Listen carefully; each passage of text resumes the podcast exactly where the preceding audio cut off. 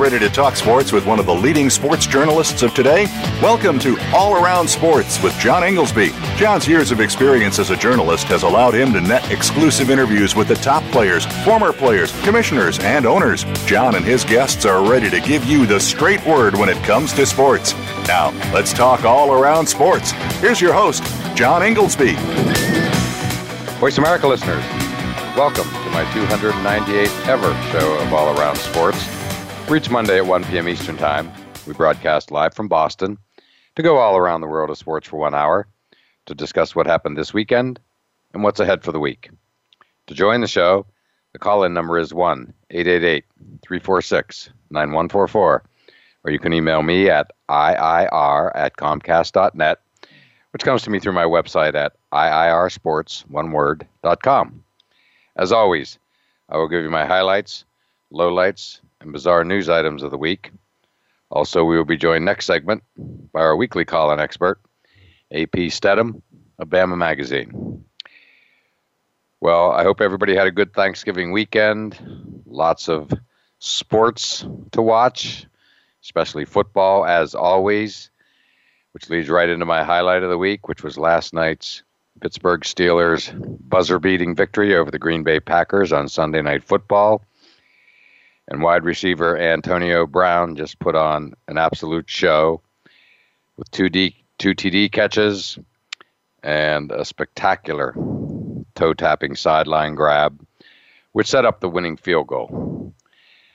So it was just a great game to watch. The game was in Pittsburgh. Of course, the Packers have been having their problems without uh, Aaron Rodgers. Nice to see him warming up on the sideline last night and throwing the ball for the first time uh, since his injury.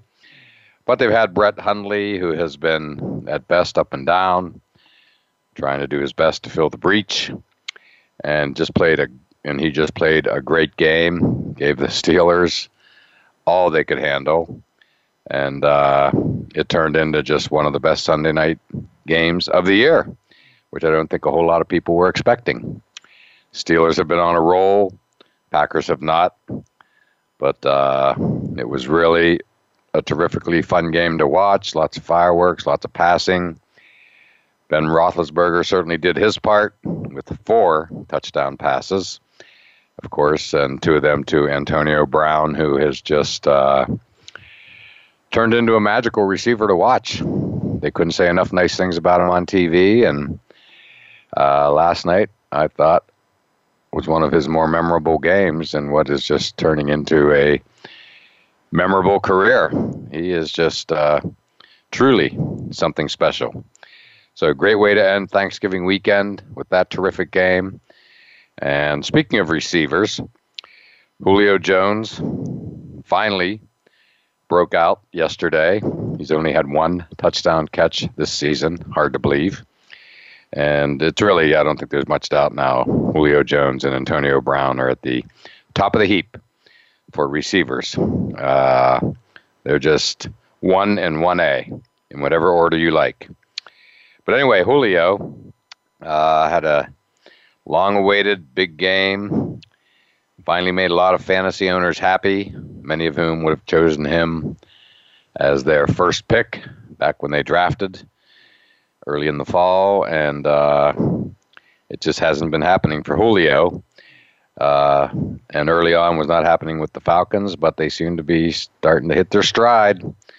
And I can't think there's any better way for them to uh, start to revert to last year's form than uh, getting Julio Jones involved again. He had uh, over 10 catches, big time yardage, and of course the touchdowns and uh, racked up something that sounds like 38 points on the fantasy scale. So, huge, huge day.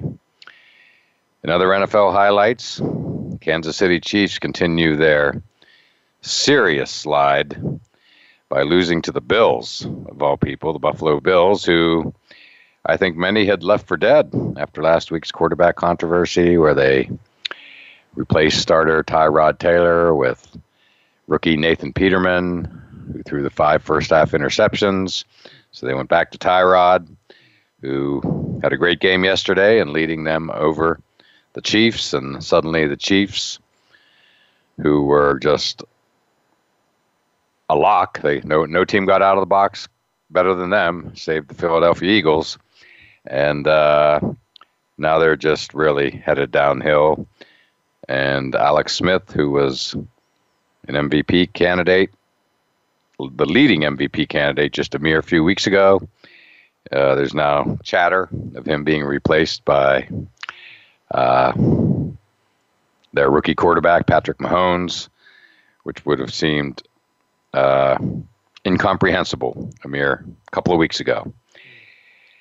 There was also quite a fight yesterday in the NFL with Michael Crabtree and Aqib Talib. It was a big time football fight, as these fights go. And it reminded me of uh, when Richard Sherman and Michael Crabtree, when Crabtree played for the 49ers, used to go at it a few years back with uh, similar type of situations to what we saw yesterday. So uh, that was really, really uh, something to see. And lastly, uh, the Saints and the Rams clearly showing themselves to be two of the best teams in all of the NFL. Great game to watch, and Alvin Kamara for the Saints just had a huge day. He's a rookie, and he is just really bringing it. So another great NFL Sunday, following up what was uh, interesting NFL Thursday, highlighted, of course, by the Chargers uh, beating the Cowboys uh, in the late afternoon game, and Cowboys uh, have some big time problems without Ezekiel Elliott. So they play the Redskins Thursday night, and it'll be interesting uh, to watch that game since both teams desperately need a victory to keep their seasons alive. Well, my low light of the week was being at Gillette Stadium yesterday, nearby to where I'm talking to you now, uh, and watching Tom Brady uh, after a bad snap that got by him, racing two Dolphin defenders, big Dolphin defenders, for the ball. And I and the entire stadium at Gillette literally was holding its breath, uh, screaming that he just let it go. Nobody cares about the fumble, uh, and worried that an injury for uh, TB12 was imminent. He had to run back a solid 10, 15 yards, as did uh, uh, the Dolphins defenders going after the ball. Brady did not recover it. Dolphins did and actually scored a touchdown to put them back in the game. But uh, it was all about Brady and him not getting injured. And I think uh, a big reason is his now famous pliability uh, with his training regimen uh, that we're all pretty familiar with. And uh, it certainly looked like it was never more important and the way he hit the ground, rolled around, two big dolphin defenders rolling around him, over him, under him, and whatnot. And he just popped right back up. And trust me, it was a happy moment at Gillette Stadium. And meanwhile, the Pats just continue on their roll, seventh straight victory. Uh, Gillette Stadium was really, really juiced up for that game. I think it's the, the post Thanksgiving uh, atmosphere, division opponent. Uh, Patriots have a few more coming up. They still have to go to Miami in early December, a couple games against the Bills. And uh, so, yeah, uh, still a lot going on in the AFC East. So, Patriots again on a roll and got off to a good start in the uh, in the division, the all important division. And my bizarre story of the week was yesterday's Tennessee Greg Schiano situation where they basically hired him as their new head coach, igniting a firestorm on social media and beyond. Uh, state legislators expressing their disapproval. This, of course, stems back to the fact that Sandusky, uh, excuse me, Schiano was on the staff of Jerry Sandusky at Penn State at the same time and uh, the negative reaction was overwhelming and just really a uh, crazy, crazy situation at Tennessee. This is not something we see every day. It'll be fascinating to watch uh, how it all unfolds. Uh, it wasn't pretty yesterday, and I don't think it's going to be very pretty uh, now, to say the least. And uh, so, lots more to get to. College football was wild as well over the weekend. So why don't we take our break? And next up will be our weekly call-in expert, AP Steadham of Bama Magazine. So don't go anywhere.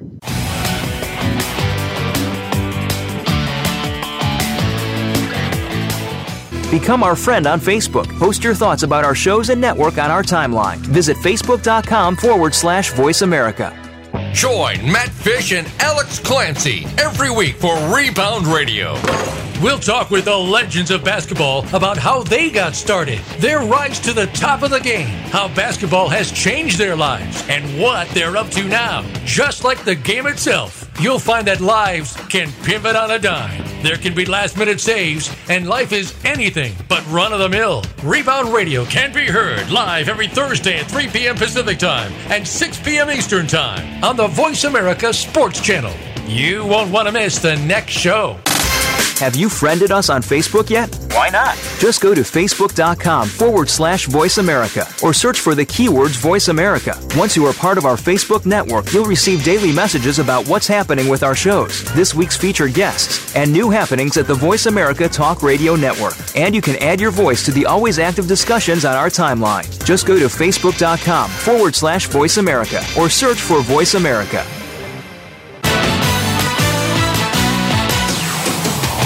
You're listening to All Around Sports with your host, John Inglesby. Become a part of today's show by calling 1 888 346 9144.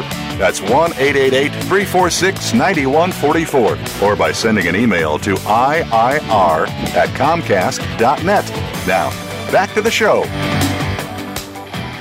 Voice America listeners, welcome back to segment two of All Around Sports. And I'm your host, John Inglesby. To join the show, the call in number is 1 888 346 9144. Or you can email me at IIR at Comcast.net. And it's that time of the show when our weekly call in expert, AP Steadham of Bama Magazine, joins us. And AP, how you doing today? Hey, I'm doing great, John. Thanks for having me on. My pleasure. Well, it's our, our pleasure as well, and we uh, always love to have you, especially after this weekend, which was uh, pretty epic weekend in college football. You, of course, have covered the University of Alabama for years, especially during this amazing run of the past few years with national championships. And you were at the Alabama Auburn game of the weekend, and uh, if not the game of the year. I'm guessing you haven't seen too many performances like that over the years, have you? No, John, I sure haven't. Usually Alabama wins, of course, but in the times that they have lost, it's been a competitive ball game where Alabama's looked prepared and they made some plays, just not enough. But on Saturday, I felt like that Alabama, for some reason, was was baffled by Auburn's offense, and and Alabama's offense was not able to complete passes. They didn't have wide receivers; they were open. If they were. Jalen Hurts didn't see them. The the blocking wasn't sharp and crisp, and and Auburn was totally prepared and revved up for that ball game right from the uh, you know for in in the first quarter. Right, right from the get go. Uh, the crowd looked wild, uh, and you had talked about this on our show last week, uh, and it was all that and more with them just being louder than loud and. Of course, at the end of the game, you may or may not have seen this in person, or but they were certainly showing it on TV, where the as the students poured onto the field, they were like numerous ones were like jumping smack into these big hedges. Uh, did you did you see that? Because it was pretty surreal to watch. I, I saw some of the replays, but I was right in the middle of it myself, John. I was right smack dab in, in the center. Yeah, it was pretty bizarre that they were fined two hundred fifty thousand dollars for letting the fans storm the field. Uh, I, you don't see that too often. Third offense. No, no, I ah. think that was the third offense, John. I think that was. I think that was the nature of the, the you know, how come the figure was so big. Oh, okay. The third offense this year, or over time. Over time, yeah, we had received an email with uh, with that. I think the night of the ball game, after it was all said and done, right away. Really, about the fine? about to fine, Right? Oh my god! I read it briefly. That's what I recall. It was th- the third offense, and it was over time too. It was over a few years. Yeah, well, you know there was one a few years back for the for the kick six. Um.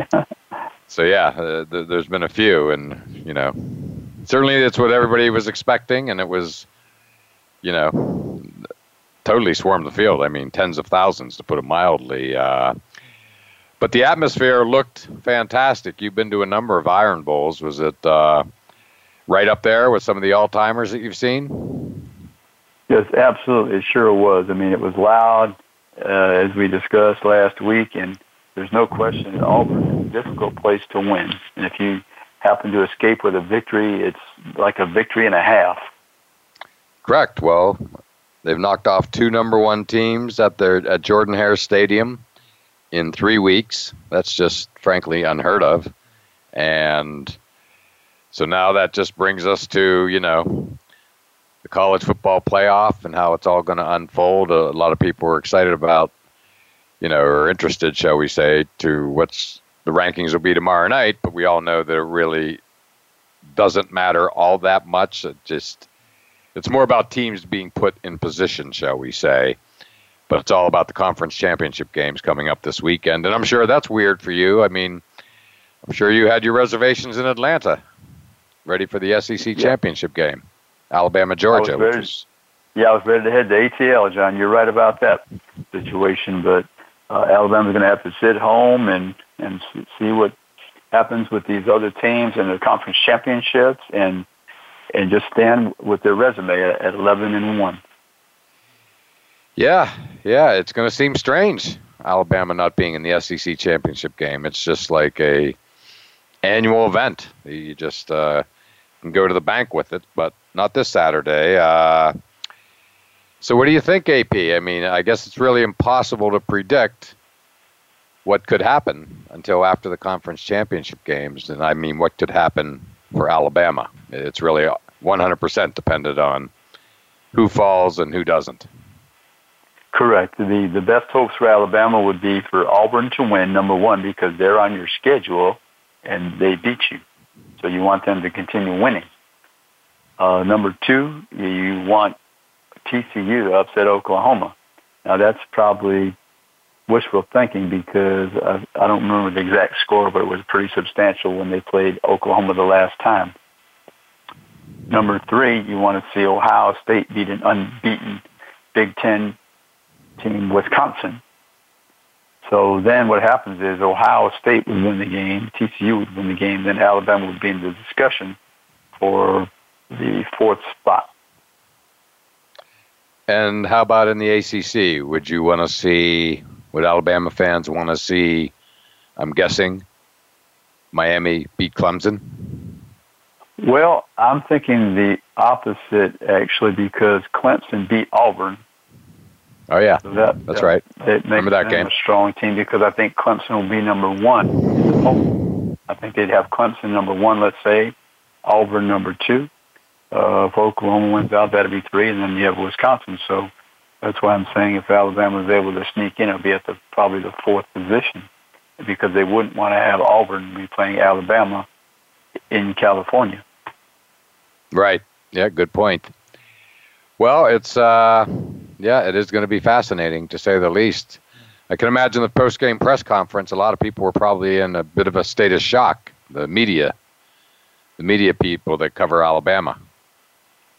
Yes, because they had not seen Alabama have so many miscues. Uh, you mentioned the crowd. You saw those two snaps that errant snaps that came into the backfield and on a third and fourth down. I mean, that was I, I couldn't believe what I was watching, and that was that was incredible noise level. Yeah, that, that was due to the noise level. That was, as explained to us, I think one of the running backs tried to get the offensive line's attention. I think the way it was explained, and of course that was they were using the hand clap. So the person snapping the ball said, "Well, there's the hand clap. Let's snap it." So right, and it was Bo Scarborough clapping his hands right, as opposed correct. to Jalen Hurts, right? Correct, correct. That's right. Yeah, and it was two plays in a row, as I remember. Two two consecutive plays, it's fine if it's first down, second down, but it was third and fourth. Yeah, that was incredible. And you know, we had a repeat of that yesterday at Gillette Stadium. With uh, the Patriots, some like Alabama, something you don't see too often. And no. just as an aside to our conversation, uh, I've never seen Gillette Stadium quite like it with everybody, and I mean everybody, holding their breath as Brady and two Dolphin defenders went chasing 10, 15 yards after that ball, and then all just like dove for it. And I, I don't know if I've ever seen Gillette Stadium hold its breath like that, and half the stadium was screaming, "Let it go! Let it go!" It was incredible to watch. Uh, obviously, uh, the the big concern not being the fumble whatsoever, being Tom Brady not getting injured, but hey, a tribute to pliability, right? Absolutely. he, he, he, just rolled around on the ground, popped right up, and no big deal. So, whatever he's doing uh, with his training regimen is working. Uh, well, anyway, yeah, it's uh, it's clearly you and I have followed the college football playoff very closely. Been to some of those national championship games, and uh, it's feeling like it's not in any way, shape, or form going to go as scripted, uh, whatever that script might be, which I guess would be favorites winning this coming weekend. It's just, it's that kind of year. And it was certainly that kind of weekend. I, of course, am from Western Pennsylvania, so absolutely loved watching Pitt on Friday, the day after Thanksgiving, rise up and really handle Miami, you know, rather easily. I mean, they, you know, uh, you know, Pitt's al- along the lines of Boston College for me, where you know, uh, every every few years they rise up and just shock the world with these upsets in both football and basketball. And uh, Friday was Pitt's day, and it was wonderful to see in, uh, at Heinz Field. Yeah, there's no question that Pittsburgh. That was a huge surprise. I was listening to the game as, as I was driving to Auburn, and you just had that feeling that Miami was not ready to compete, and they were looking ahead to the game against Clemson. Yep, absolutely. Uh, no doubt about it. I mean, there was no other way you can look at it. Weather was fine, as Miami-like as you're going to find in Western PA the day after Thanksgiving. That's for sure. Sunny and brisk at worst, and uh, yeah. So all credit to Pitt. They just simply uh, you know, came to play. Of course, uh, we all remember that last year Pitt beat Clemson in Clemson, and uh, I, for one, remember well when uh, they went into West Virginia into Mountaineer Field uh, years back and beat uh, beat the Mountaineers, who were poised to play in a BCS National Championship Bowl, uh, and they were at home and it shocked the world that night too. And I've actually covered some backyard brawls in the past, and uh, which is what the Pitt West Virginia game is called. And so it was pretty crazy, uh, you know, for them to do that. So bottom line, they've beaten three number two teams in the past uh, decade or less. Uh, every one of them being a, a, total shocker.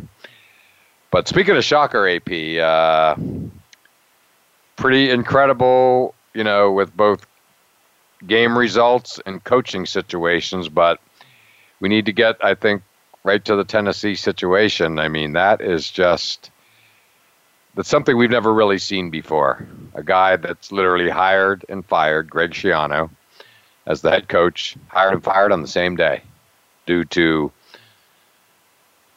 a negative reaction, whether it's social media, fans, apparently state legislators, and Tennessee, uh, again, in the span of a number of hours, hired and fired a coach. So it's pretty crazy.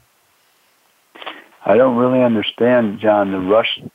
I mean, I, well, I understand how they wanted to find out as quickly as possible, but Tennessee should have came out with a statement that said, "We're looking at this particular individual. We thoroughly vetted him, and we found there's no evidence based on the facts and reports. I mean, you know, you wanted to dismiss those other things that were going on social media, but they were not able to to uh, stop the tsunami of bad publicity and the bad vibes directed towards their next head coach. Exactly. It was just crazy. Um, of course, Greg Schiano served on the Penn State staff uh, during some of the same years that Jerry Sandusky was on that staff.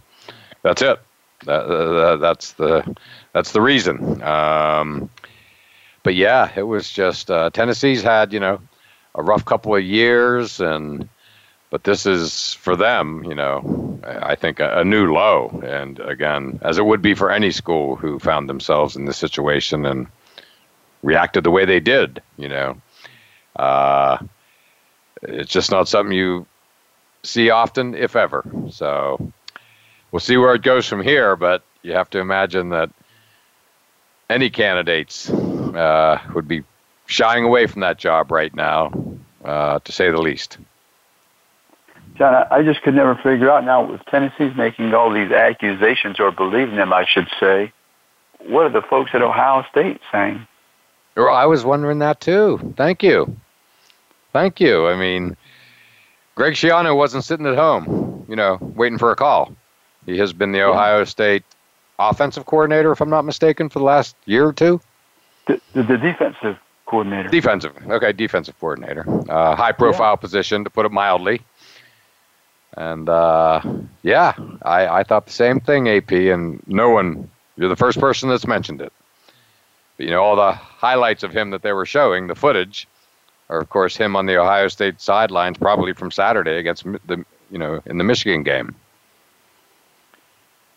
Yeah, I mean, it's unbelievable how you're able to, uh, you know, impugn the character of a, a current defensive coordinator in the Big Ten, and and then you back off you, a, a memorandum that says they're going to you're going to become the coach of Tennessee. The, and then all of a sudden, now the Buckeyes they're left in this predicament. What do we say about Greg Schiano? We have to stand up now. I mean, I think they would because you know how this recruiting operates, John. Things are set on the recruiting trail, and no one holds back. Exactly, exactly. Obviously, when Greg Schiano was hired, with the Buckeyes, you know, I, I recall none, nothing of this topic being mentioned whatsoever. I'm, so I'm quite sure it wasn't. It's not the kind of thing you, you know that you would miss. Um, so yeah, it's uh, it's a very good point. Where does it leave him and Ohio State? You know, uh, crazy, just crazy. You know, is he still employed there? Did they know he was, you know, would they stick by him? Would they be bothered that he was willing to leave? Did they not have any idea? Although it's always accepted generally for anyone to leave to take a head coaching job. That's typically not questioned, but who knows what's going on behind the scenes there? But I'm sure it's pretty interesting as well. Yeah, and John, all these people are now having to come out in support of Greg Schiano. I think Bill Belichick just made a statement not too long ago this morning.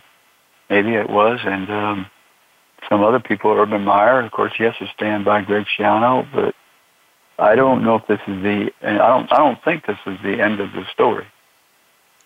Oh, I agree. I agree. This has, this one has legs, as we say in the media, and uh, yeah, Bill Belichick and Schiano have had a long-standing relationship. Uh, most anyone who follows the Patriots know that there's a pipeline of uh, Patriot draftees from Rutgers, many of them who played under Schiano. Uh, so yeah, so that's interesting. Um, well, AP, hard to believe we've come to the end of our first segment. So why don't we take a break? Still a whole lot more to get to on the other side.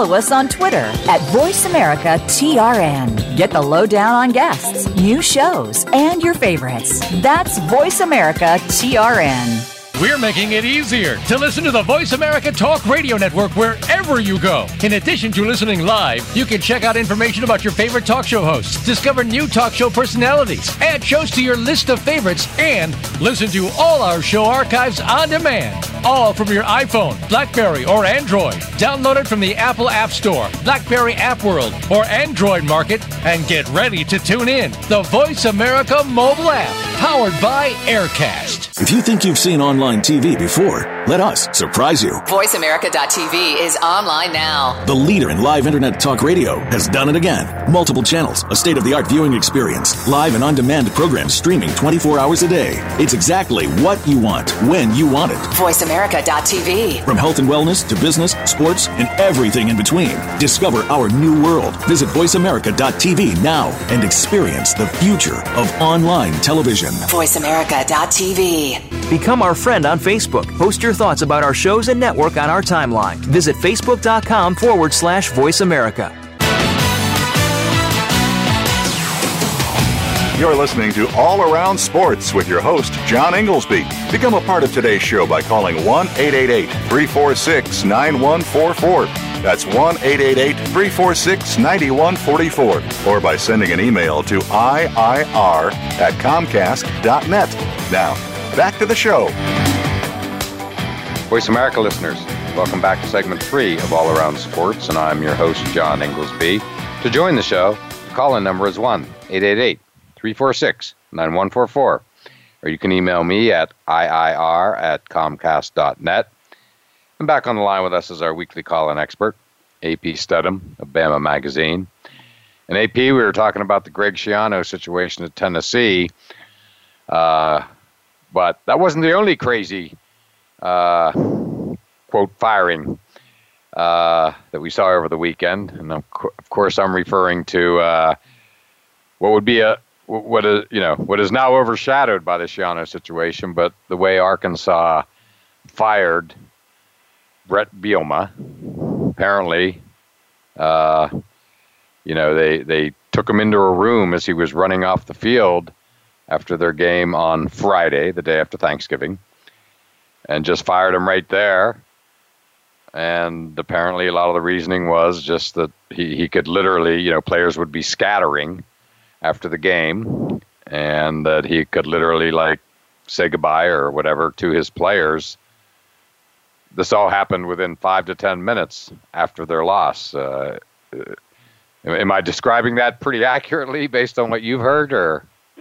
Yeah, I, I, I guess those are the reports, but I mean, in some ways, maybe that's a good idea. I mean, what, right. what's the difference? If I mean, and it really it's it's taking consideration taking into consideration uh, the chance that he can meet with the team right, right at that moment. Well, exactly. Um, yeah. Well, most importantly, you know, he, he didn't seem to have a problem with the timing. Bielema himself, uh, where for the very reasons we're talking about, he did get to say you know, an, a, kind of an official goodbye to his players. And uh, yeah, I mean, they, they, they, were catching a lot of heat on Friday. Uh, Arkansas, the the Arkansas administration, but uh, you, you know, uh, there's something to be said for it. You know, I, I don't think there's anything worse than just you know being a dead man walking, so to speak, when it's just completely obvious you're going to be fired. But you know, a few days pass and it's just everybody's in limbo and the media is going crazy. So, yeah, again, a lot of people were jumping all over that story Friday, but that now is just you know on the back burner given the uh, you know given the Schiano situation, which is just at a new level from what we've seen. So, Bret Bielema, it's uh, you know I guess the the, the fi- in the final analysis, I saw a chart of you know where he of his win losses versus SEC teams versus his win losses against the rest of the world, and it was pretty dramatic. So you got to beat the SEC teams, right? Absolutely, you have to beat your rivals, and you have to in that Western SEC Western Division. It's very difficult. Um, you know, with Alabama over there and LSU and some of the other teams that have played well through the years. So it's not, not enough victories. That's a very simple equation to determine the outcome. Exactly. Yeah. Uh, well, it's an interesting place, and the SEC West is particularly interesting because uh, Kevin Sumlin from Texas A&M was also let go, and uh, yeah, I mean, it was only it seems like yesterday that he was like the darling of the coaching world with of course Johnny Manziel and uh, that's you know it lasted a few years but it feels like it ended quickly because he's sort of been on the hot seat for a year or two at least. Yeah he was able to win a certain amount of games and uh, but but he, it was a plateau and he, you know the defense was struggling forever I mean, they they had their moments sacking quarterbacks, but overall they couldn't stop people. So you have a team that is, is one-sided, and it's always the same the same script: high scoring. If we can outlast them. Exactly, and uh, you know, sticking with the SEC West. I mean, you know, there's a, a lot going on there. AP, nobody knows it better than you. That's who who you cover. Uh, Dan Mullen, of course was hired by Florida from Mississippi State. So the cha- you know the coaching changes it's in the SEC West are, are just gargantuan, right? Well, you have Ole Miss, and you thought they were going to reach out to someone else, and they ended up hiring the interim coach Matt Luke. You have okay. uh, Mississippi State; they lose their coach to Florida. Texas A&M fires Kevin Sumlin. Bret Bielema is fired by Arkansas. Uh, you know, even Auburn, there was whispers of Gus Malzahn hearing from Arkansas to, to replace Bret Bielema. Right, because he's from there. So far, yeah, so so far Alabama's satisfied with their coach, and I guess LSU too. Wow, that, that's pretty amazing. It's easier to keep track of the coaches who weren't fired than it is of the coach or didn't change jobs, whatever, uh, yeah. than just looking at what is it, two out of six or just staying put. And uh, Gus Malzahn, that remains to be seen. Let's not forget, Gus Malzahn is an Arkansas native, correct? That's where he grew up, correct? correct. Coaching. Great high, great, high, great high school coach there, was on the staff at Arkansas with Houston Nutt. Oh, okay. All right. I, I don't think I real I knew he was a great high school coach.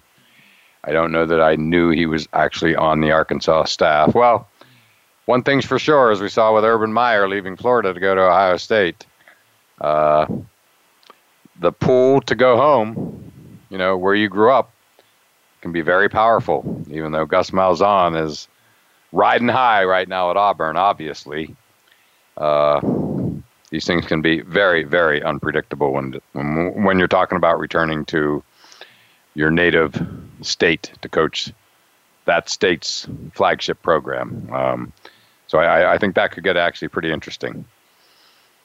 Yeah, John. I mean, you've seen this before in the past when his coaches have been very successful, and they maybe went to the pros or another team, or you know, there was always some drama at the end when they're trying to finish out their season with a successful team. Yeah, we even saw it to a minor degree where Chip Kelly, who's a New Hampshire native up here in New England, but he, uh, you know, he was in the running apparently for Florida, if not the favorite and then you know ends up in at UCLA. Great job, you know, downtown Los Angeles, and then uh, and that's because you know he's from you know coached at Oregon, had great success at Oregon. But bottom line, I think the kicker there was he had, uh, you know, he, he knows recruiting in California, and uh, getting all those players from California up to Oregon to play, and uh, yeah, but you know the whole thing. I don't know, you know how, how you read it, but the whole Florida thing seemed pretty confusing. Florida and Chip Kelly it was like he seemed like the leading candidate. And next thing you know, it's like he's not even being considered. He's out of the running, is what I saw. So that all seemed a little strange.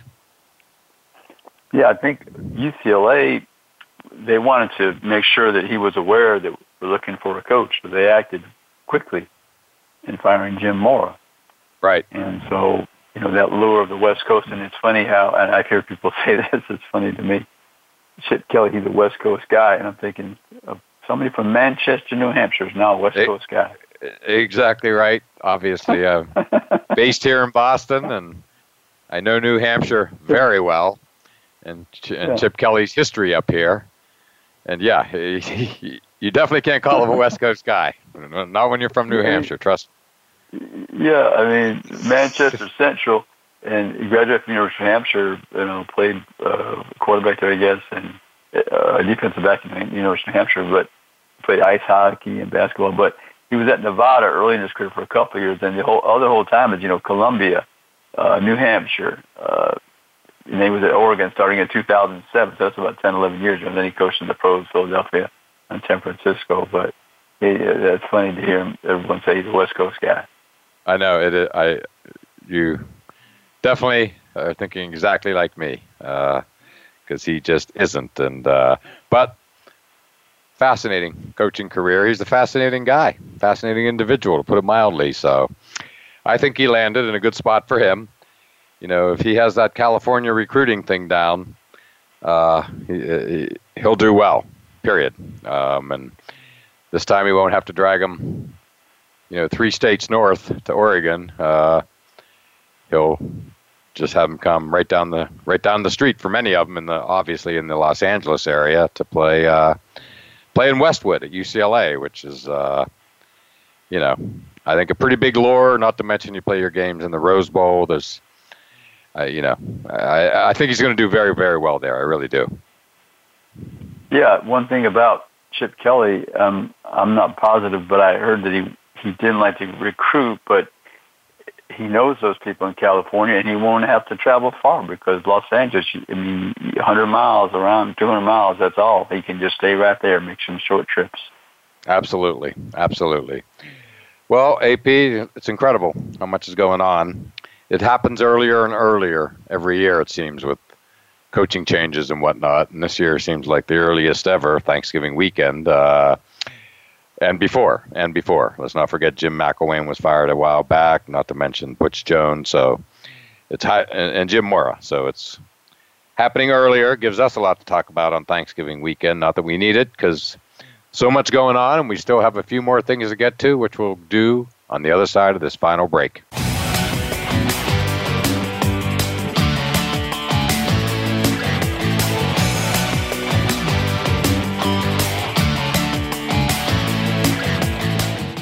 Become our friend on Facebook. Post your thoughts about our shows and network on our timeline. Visit facebook.com forward slash voice America. Sports and medicine go hand in hand. Quite simply, if you aren't up to your game health wise, you won't be up to your game on the field. That's where Bruce the Sports Doc comes in. Dr. Bruce Grossinger uses his medical training and experience to bring you a link between sports and medicine, from the latest advances and treatments to discussion behind the injuries of the week. Bruce the Sports Doc and his team of guest experts are here each week to lay it on the line in terms that you can understand. Tune in every Tuesday at 5 p.m. Eastern, 2 p.m. Pacific on the Voice America Sports Channel.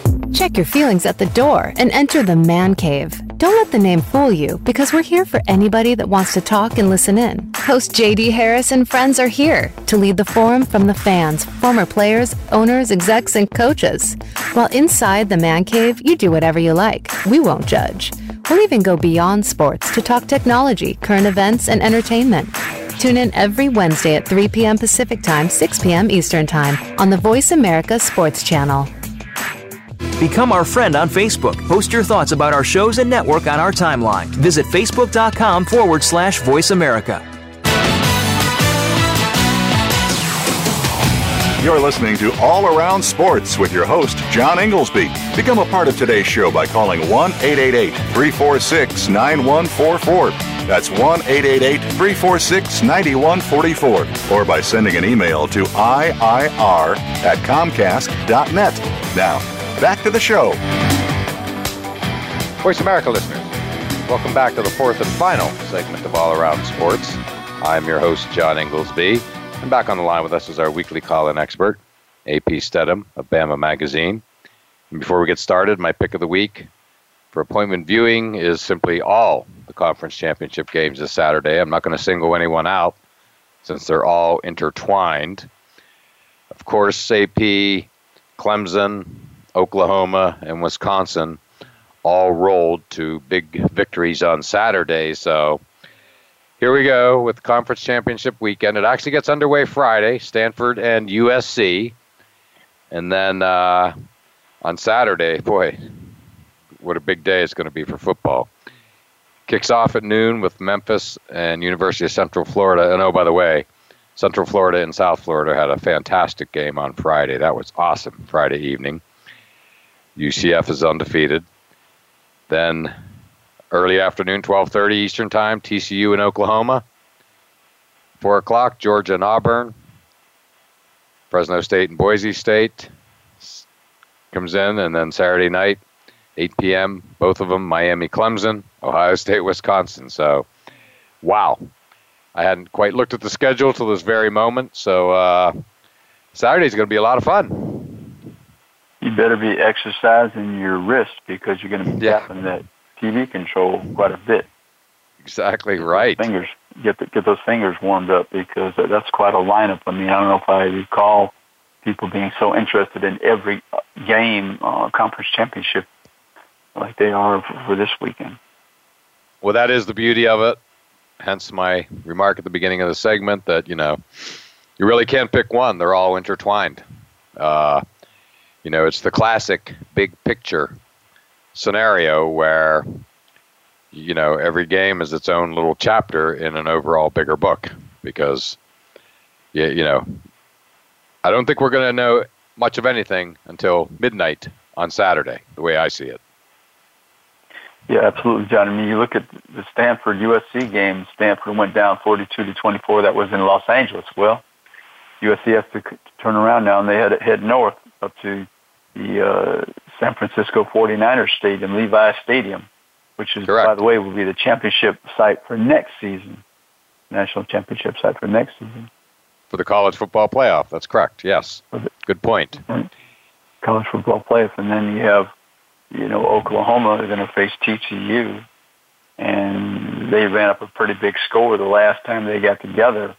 You know, Baker Mayfield, if he can quit all his antics on the sideline and before the games, uh, you know, they'd be heavily favored. Uh, they, they ran up a big score, 38 to 20, last time they played, and that was in Norman, Oklahoma. So now they're going to go down to right near the, where the TCU Horn Frogs play in Arlington, Texas. You know, Fort Worth is next door, so yeah, uh, good good venue for TCU to have a chance, maybe to stay close. Yeah. Yeah. Where's that game going to be played in Jerry World? Jerry World, correct. Yep. Okay. Well, that's uh, that. Literally, like you said, TCU's backyard. Uh, but Oklahoma fans know how to get there to Dallas. That's for sure. they sure do. That's that's. Oh yeah. Oklahoma, Oklahoma South there. Then, right. then you have Ohio, Ohio State, who every once in a while they they they're inspired. They're playing at Lucas Oil Stadium in Indianapolis, Wisconsin. Those Badger fans, they'll be out there in droves as will the Ohio State fans. That'll be, a, I bet it's a pretty tough ticket. Oh, that's going to be a great atmosphere. I, of course, you know, watched the Penn State Wisconsin game last year. Just a fabulous conference championship game, and you know, Wisconsin hasn't forgotten what went on. Uh, you know, a lot went on in that game. Uh, most notably, that Wisconsin at points had you know two score leads and they just couldn't shake Penn State, and uh, so the, the, there's a little bit of you know uh, that I guarantee that game is sticking with uh, with constant players and fans because uh, there were moments during that game against Penn State last year when it was just there for the taking. It seemed for Wisconsin, and they just Penn State just kept coming. So that is going to be fascinating to watch. And uh, and AP, I got to imagine you're awfully interested about uh, you know Georgia and Auburn. I mean, you know both teams so well. Kirby Smart, who you covered at Alabama for so many years. Uh, you know, he's the coach of Georgia, but of course, most importantly, uh, Auburn blew them out when they were the number one team in the country a mere three weeks ago. I mean, completely out physical them in every facet of the game. So I and many others are very interested to see how Georgia responds. And I'm guessing they're glad to have the chance. Yes, I think so, especially being in, in ATL GA. You know, all those right. fans over there, they, they, eh, they had about three weeks now to simmer about that bad performance over at Auburn so they're they're cranked up, and Kirby Smart. This is kind of a signature moment for him, possibly. Uh, he can get him get his team to win the SEC championship and, and get to the playoffs, and probably end up maybe I don't know if he would be number one in that scenario or number two, but it'd be right up there, one or two probably. Yes, and Athens is, if I remember correctly, an hour or less from Atlanta, and even Auburn, is, yeah, very close, very close, practically a suburb. Uh, and if I remember correctly, also, uh, Auburn is not all that far, correct? Uh, probably less than two hours, two hours or less. Wow. So that's going to be a spectacular atmosphere. Oh, yeah, it'd be great. And I want to see how Jarrett Stidham performed. He was magnificent on Saturday, John. He was. You know, he, he uh, read all the coverages, delivered the ball with accuracy and, and precision, and he was timely. He showed his ability to uh, continue the play with his legs. He commanded the offense. He showed great leadership, and I, I just thought he was the best player on the field.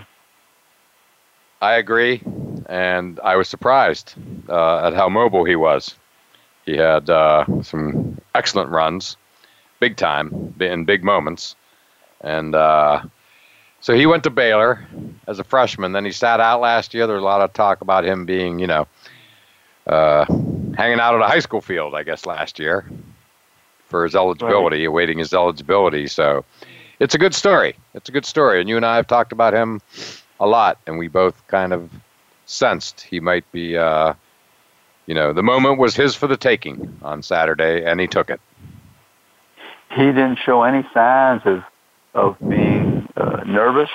He had one fumble, and uh, you know got sacked once, but five times on third down he completed a pass, and the sixth time he ran for the first down. He had a touchdown running. He leads the conference in completion percentage. I believe it's around 68, 69 percent. I had a chance to visit with Jarrett briefly after the game. Uh, I was there for the entire interview. I was right in front of him actually, and uh, in the media room. And uh, he's just a very pleasant person, and he, he was confident, and you could see that he had a personality that people would gravitate towards him. Right, right. Well, he was impressive in his post-game interview, so you know, good for him. And the other game that we last game we need to discuss, Miami Clemson. Already sort of talked about Miami and their loss to Pitt on Friday, but you know, it's hard to believe since they're defending national champions, but Clemson has just, you know, solidly been in the top 4 all year long, and they might be the only one actually. And you know, it's kind of like they're again as defending national champions, they're, they're kind of you know not being talked about a lot. I won't say ignored, but you know, they're, they're not the team everybody's talking about, which I think is uh, a testament to Dabo and the consistent program he's now running. Yeah, John, I think that if Miami or Clemson wins this game, I think particularly Clemson, they they might be the number one. You know, like like I said, Georgia if they beat Auburn, but it's right. going to be kind of tricky tricky for the committee to see who they put at number one because it's so important. Because the game would be in New Orleans if you're number one, if you're Clemson or Georgia or Miami, or you or if you got into the two or three position and somebody from that region was above you, you're you're headed to Pasadena. Right. If you're number one, you're obviously playing the number four seed. So theoretically, you're getting, quote, the easiest team, as if there is one. But right, a lot of and, and a lot of incentive there. Yeah. Oh yeah, a lot of incentive. And geographically, you, you want to be as close as you can to have your fans not have as much of, of a burden. Correct. Yeah, Clemson to New Orleans is uh, not any big. It's drivable, to put it mildly. So. Uh, right. So yeah, Clemson, of course, lost earlier in the year to Syracuse on a Friday night. Shocker at the time, but their quarterback was hurt a little bit in that game, and uh, yes, so they they've been getting you know that's been factored into the CFP, who is well aware that their quarterback was not 100% that night. So they I won't say they've been getting a pass, but they've been uh, the loss has not been as devastating as some losses are to other teams. No, absolutely. They kind of got excused from that, and um, you know, was on the road, so that that makes a yep. difference as well. The committee always looks at where did you play the game. Yep, absolutely. In the eyes eyes of the committee. So, sometime, sometime. But oh yeah, Miami's one of these. Te- Miami's one of these teams that they had that knockout punch against um, Notre Dame and Virginia Tech. Um, Florida State was a close game because Florida State, I guess, was still interested in playing football at that point in early October. Uh, right. But so you know, they fell short against Pittsburgh, looking ahead. But now all their attention's on Clemson, and you know they uh, Miami knows how to win in the closing moments. You know they showed it against Florida State and Malik, uh, uh, the quarterback from Mobile, Alabama. He's their quarterback, Malik, and he threw that nice pass instead of going for the field goal, which Mark Richt, I guess, encouraged. It worked out to their favor, and they won the game instead of having to tie it. Right, Malik Rosier, uh, who, by the way, final thought was benched in the second half. It was bizarre of the Pitt game, and then he ended up coming back in. But uh, anyway, AP, great job. It's going to be a great weekend coming up, conference championship weekend. So I'm sure you'll enjoy it, as will I, and we'll look forward to talking again next week. Thank you for calling in today. Hey, John, it's my pleasure. I really enjoyed this uh, show today. Me too. Me too. And as always, thank you all for listening to All Around Sports.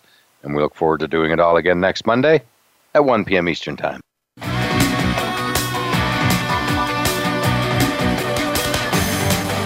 Thanks again for tuning in to All Around Sports with your host, John Inglesby. Be sure to tune in again next Monday at 10 a.m. Pacific Time, 1 p.m. Eastern Time on the Voice America Sports Channel. And we'll talk sports again next week.